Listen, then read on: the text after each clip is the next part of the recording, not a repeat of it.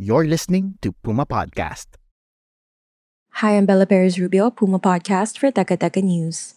In this episode, uh, was surprised to hear that uh, a member or a ranking official of the Commission on Human Rights was espousing the decriminalization of uh, abortion.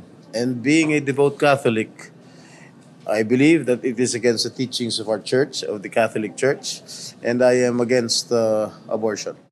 with their 2024 budget on the line, the Commission on Human Rights was forced by male senators to explicitly denounce abortion, going against previous statements it has made in support of decriminalizing it.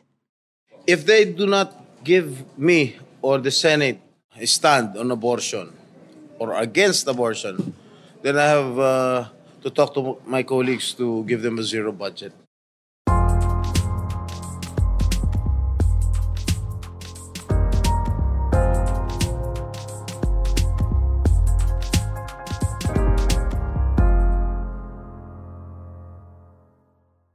Walang problema po yung ibang pinupush ng ah, CHR for ah, empowering women, ah, reproductive health, etc. No? SOGI bill, we'll all have our opinion there. But kasama sa pinupush allegedly is abortion, to decriminalize abortion.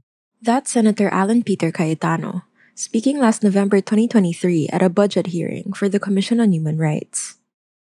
Personally, I am against abortion. I am a devout Catholic, and it is against the teachings of the Church.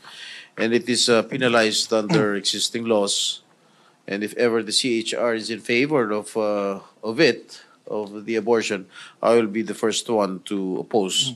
Senator Jinggoy Estrada was tasked with sponsoring or defending the CHR's budget for 2024. But he learned during the hearing that previous statements made by the Commission's executive director, Jacqueline De Guia, went against his religious beliefs. If this is the position of the CHR and if it favors abortion, I will I will not defend this budget, Mr. President.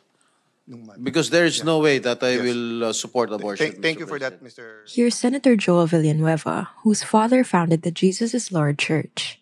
uh, whatever commission that is, espousing this uh, position to uphold or at least decriminalize abortion, then perhaps we should abort the deliberation of their budget, Mr. President.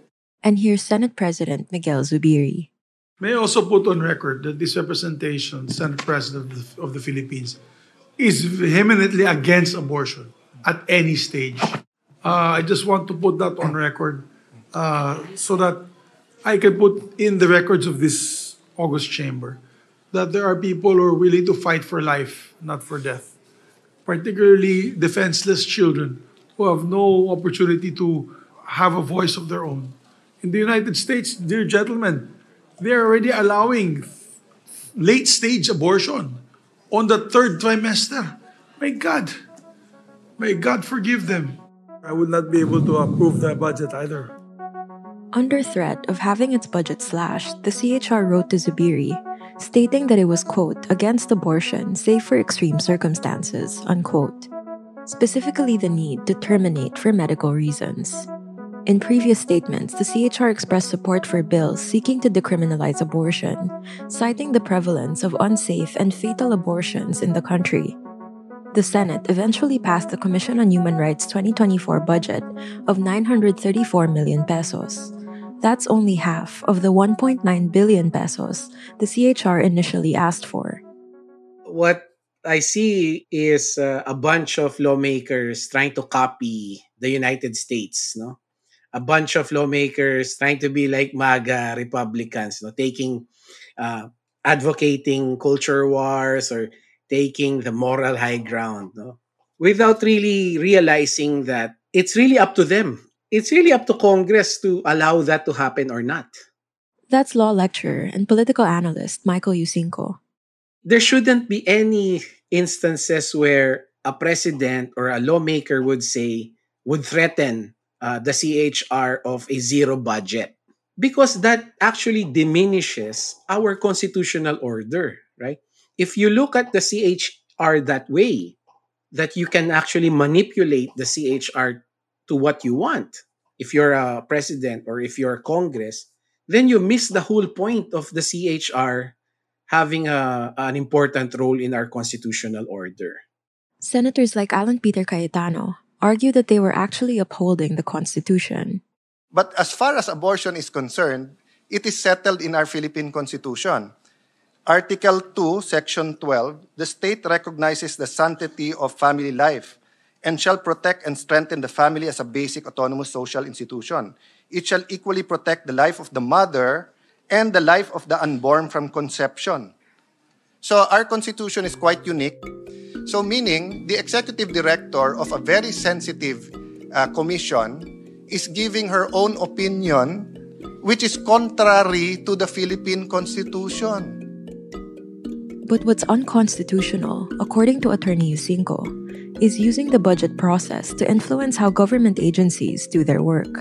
So that kind of budget deliberations that lawmakers actually threatening the CHR under the pretense that they're protecting morality, that actually is more indicative of a shallow understanding of our constitution, a very poor understanding of our constitutional order, our uh, the constitutional makeup of our country, precisely because they are disrespecting the CHR.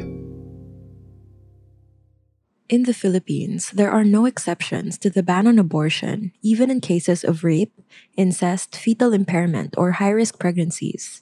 That doesn't stop the 1.1 million abortions that take place here each year, or the deaths of 1,000 Filipino women, roughly three per day, due to abortion complications. The United Nations, Amnesty International, and Human Rights Watch are just a few of the humanitarian organizations that agree that access to abortion is a human right.